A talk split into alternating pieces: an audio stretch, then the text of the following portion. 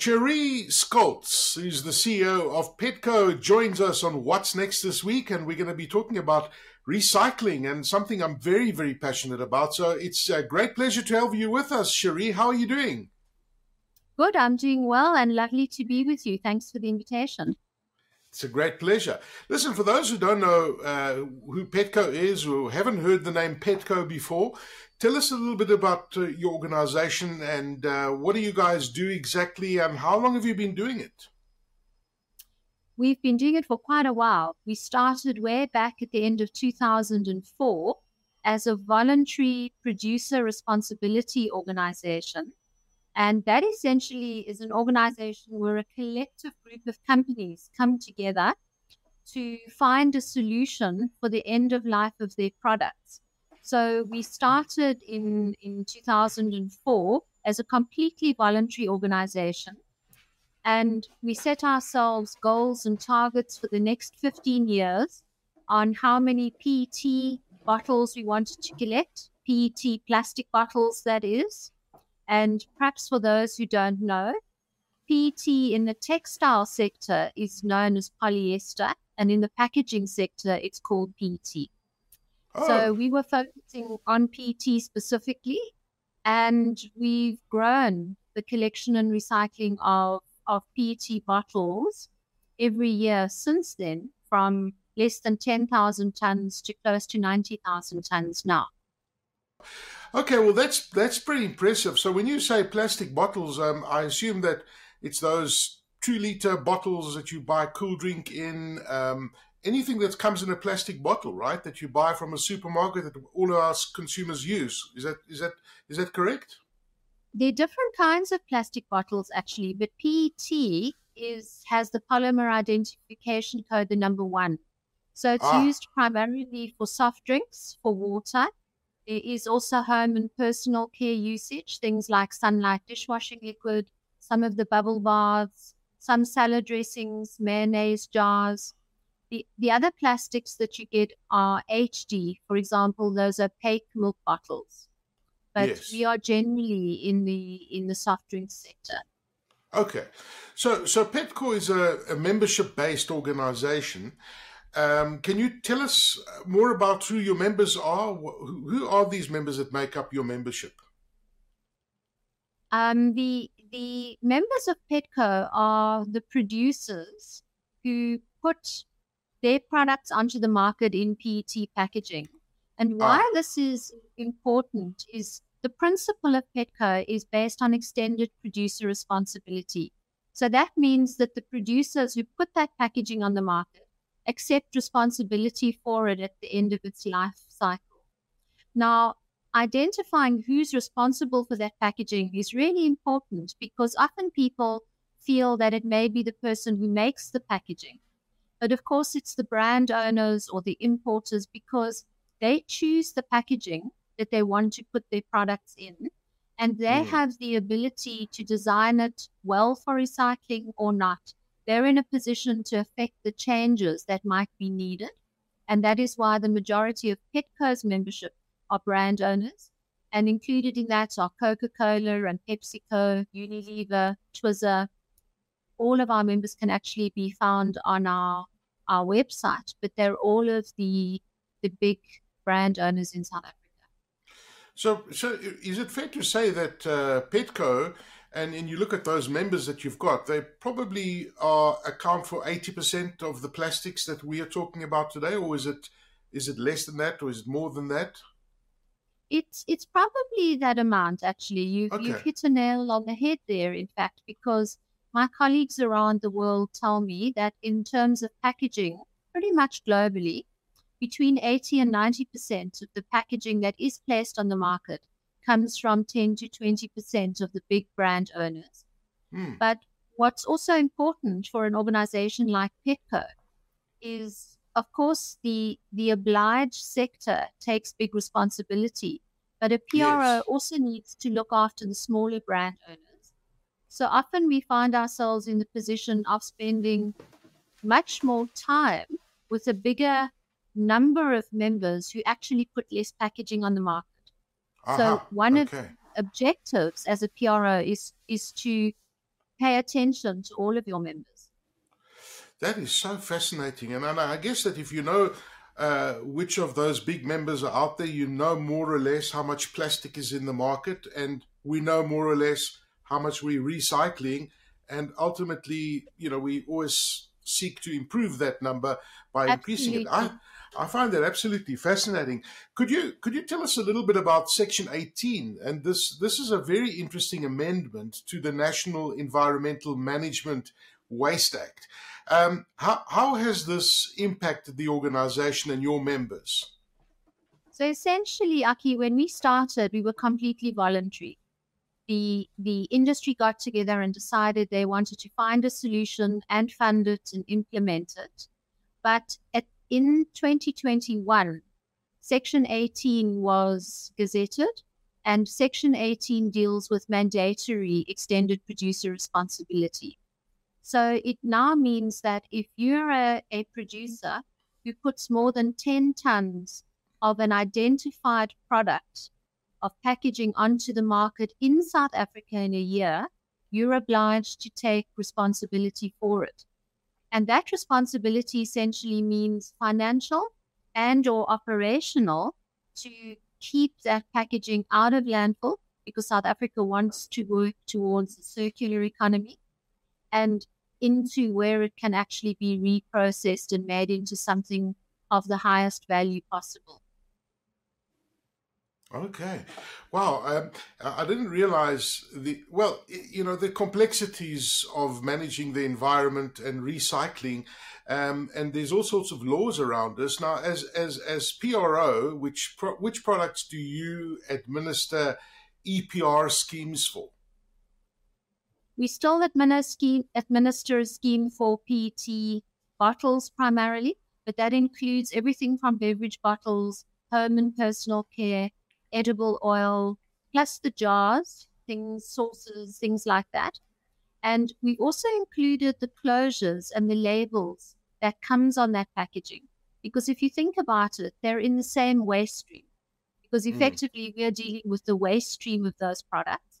And then this year, we're also administering a scheme for liquid board packaging. And many listeners will know liquid board packaging as, as Tetra Pak. Um, it's almost become a, a generic name, but we refer to it as liquid board packaging. So that's a new scheme that we're administering. Okay, so so so it's interesting that you you you're actually extending, um, and your your reach is increasing a lot more when it comes to recycling and uh, and the environment, which is fantastic. Now, even in the first year of mandatory extended producer responsibility, I was looking at your recent audits, and they've revealed that major South African brands who are Petco members, who have their products registered with you, have met or exceeded their collection and recycling targets, which ultimately means that we, we're making real progress when it comes to recycling. We are indeed, absolutely.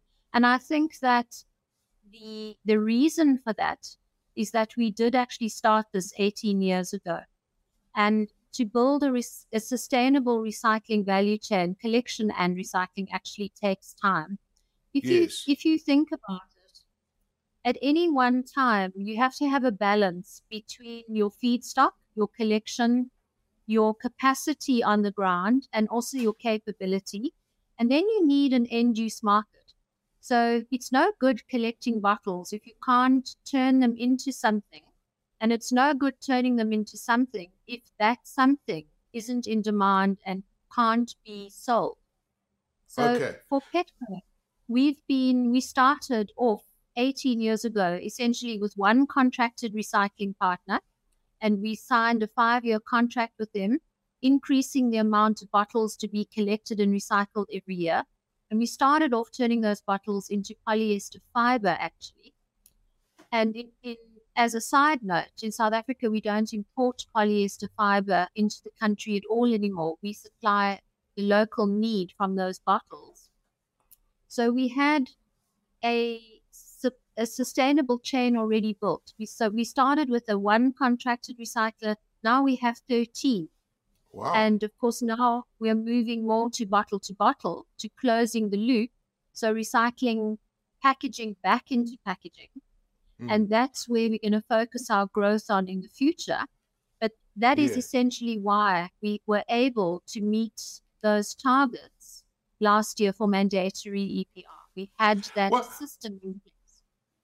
Yeah. Uh, Cheri, do you, do you have those results with you? What were those results, just out of interest? Yes, I do. In fact, we our members placed just under one hundred twenty-two thousand tons of, of identified products that we cover onto the market. And we actually collect, we collected about, well, in actual fact, eighty-three thousand nine hundred sixty-seven tons exactly, which represents wow. sixty-nine percent of that. So it's really a, a good innings to be on. But it doesn't mean that we don't have a lot more work ahead of us as well. So of course, we can't rest but, on our laurels. But but it's certainly significant, and it does, I think, put South Africa in amongst those countries doing well. And I, I think what's particularly useful to share is all of that collection and recycling and reprocessing happened in South Africa. We didn't export material. We didn't need it to be processed anywhere else. And that's very, very key. Because if you look at other parts of the world, in the past, many other countries had to send a good portion of their collected recyclables to the East for recycling. And then China closed their doors a few years ago. And that's created many, many issues in Europe, for example, and America, and even Australia. Because now they have to find solutions to reprocess those materials locally, whereas ah. with our model, we've built that capacity in South Africa.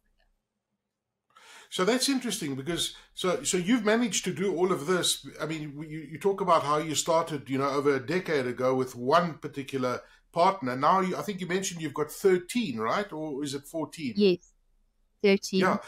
So, so that essentially is how you guys have achieved this, because to do eighty thousand tons, over eighty thousand tons, that's an extraordinary amount of plastic to recycle. Yes, yes, it is indeed. And I think perhaps another useful aspect of this is you're probably aware that in South Africa, we rely very much on the informal sector for collection. We don't yes. have the kind of curbside collection yet that you'll find in many developed countries. And if we look at the value in the trade of bottles when we started in two thousand five, it was the first year that we raised money to be able to do this work. And we collected approximately ten thousand bottles. In fact, it was nine thousand six hundred eighty exactly. And the approximate street value of those bottles was around about fifty cents a kilogram, which meant that the trade in those bottles was worth around three and a half million rand. If you look at the close to ninety thousand tons that we did last year, at an average street value of six rand, because the bottle price got very high. Of course, it fluctuates mm. all the time. But that represents a value in trade for the collection chain of, of more than three hundred fifty million rand. So the... The value in sharing that with you is how building a sustainable collection and recycling value chain can add value and job creation and development of S M M Es in South Africa. And I think that's a useful stat to share. No, very, it's fascinating. And I didn't realize how much plastic has, how expensive plastic has become, you know. Um, uh, when you look at some of the other activities that Petco is engaged in, in the last year in particular, uh, to help achieve these results that you spoke about, the over eighty thousand tons. Uh, can you can you touch on the other activities that you were engaged in? Absolutely, Aki. One of the big roles is education and awareness. And of course, our audiences range across anybody and everybody who, who drinks a Coke or has a mineral water or opens a peanut butter jar at home in plastic. So we have a broad range of stakeholders. We work closely with municipalities, with the informal sector, with N G Os, developing school curriculum, for example, for the Pick and Pay Schools Club, So that education and awareness is really important, and the intention is in the long run to encourage consumers to separate the recyclables so that we can slowly roll out curbside collection in South Africa, or we can get consumers to assist waste pickers who are engaged in the collection of recyclables to earn a living, to make it easier for them. So that's a big component of our work. What mm. we also do is we travel across the country nationally, engaging with municipalities, looking at their integrated waste management plans, helping them with the service providers in their areas, looking at where infrastructure is needed, protective clothing, scales, trailers for logistics, um, scales for actually weighing what people are bringing in so that they can be paid, and connecting all of those S M M Es with our contracted recyclers who buy that material. Yeah. That's a big okay. portion of what we do. Yeah, and I, and I, and, I, and you know, when you mentioned the separation of the different, uh, you know, the plastics and the paper, et cetera, I was just in the in the in the Far East. I was in Hong Kong, and I was in in Thailand, in Taiwan, and it, it's amazing that every everywhere where you throw rubbish away in a city, in a public place, there's three different Uh, bins, you know, that you can put in, you know, plastics, paper, et cetera. And I think that's yeah. very important, because we, we, we've got it here in some places, but it would be great if we could have that all over the place, where it seems to be in ninety percent of places that I, I went to, uh, they were already separating, and that makes a massive difference, doesn't it? It does make a massive difference. It, it's going to take time.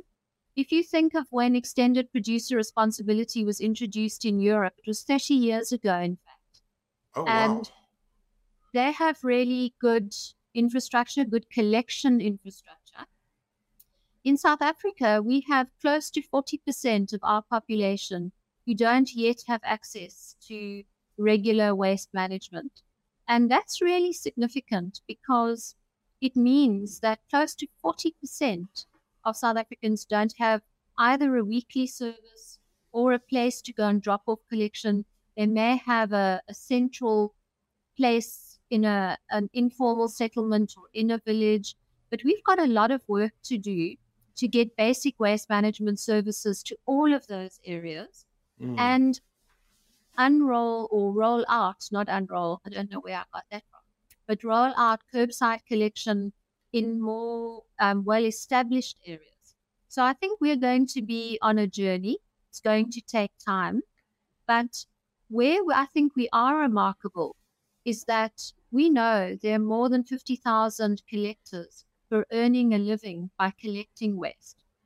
So what we want to do is, as we integrate that sector into the formal sector, we don't leave them out, that we include them in the plans to actually roll out curbside collection, to be able to formalize their businesses more.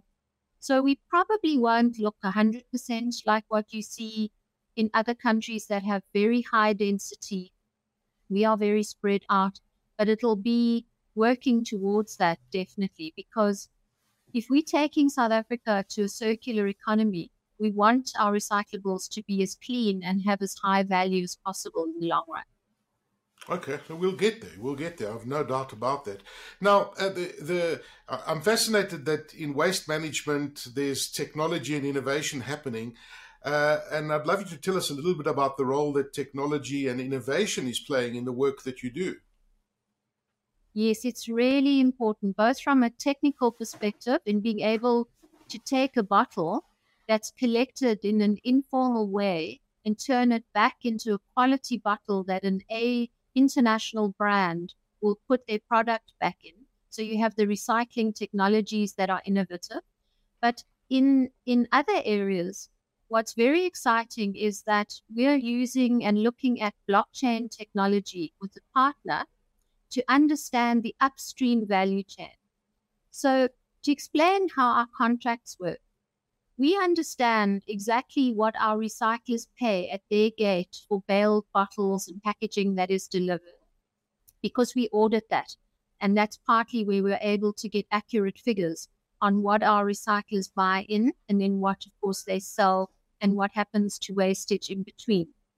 But in the upstream value chain, from the collector to the sorter to the aggregator, we weren't able to have sight of that portion of the value chain. And now by using this technology, we're actually able to help buyback centers with a system where they can manage their businesses better, have real-time information on the collectors they're buying from, the, the prices of materials that they're paying for it. And it means that waste pickers now have a record of their sales as well. So they can actually show us that this is the kind of turnover, if you like, or the volume mm. that they're doing in a particular material, and we're able to then help them grow their businesses.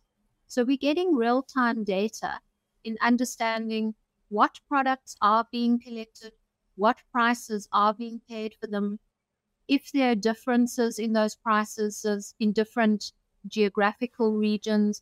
It just means that with more data, we're able to do much better planning and understand the value chains much better. So technology and innovation, very key. That is absolutely fascinating. Now, companies watching this right now, how, how can companies partner with Petco to achieve their company and legislated targets? How do they go about it? How do they get in touch with you guys? They can reach us through our website. They can send an email to info at petco dot co dot za. Our website is very easy to find. It's literally petco dot co dot za. And if they reach out to us, we'll engage with them and partner with them to actually find, help them find solutions for declaring their packaging footprint that they place on the market, and then working out how much we need to collect and how we go about doing that. It's all about a partnership. Absolutely fascinating. I've learned so much chatting to you, Cheri.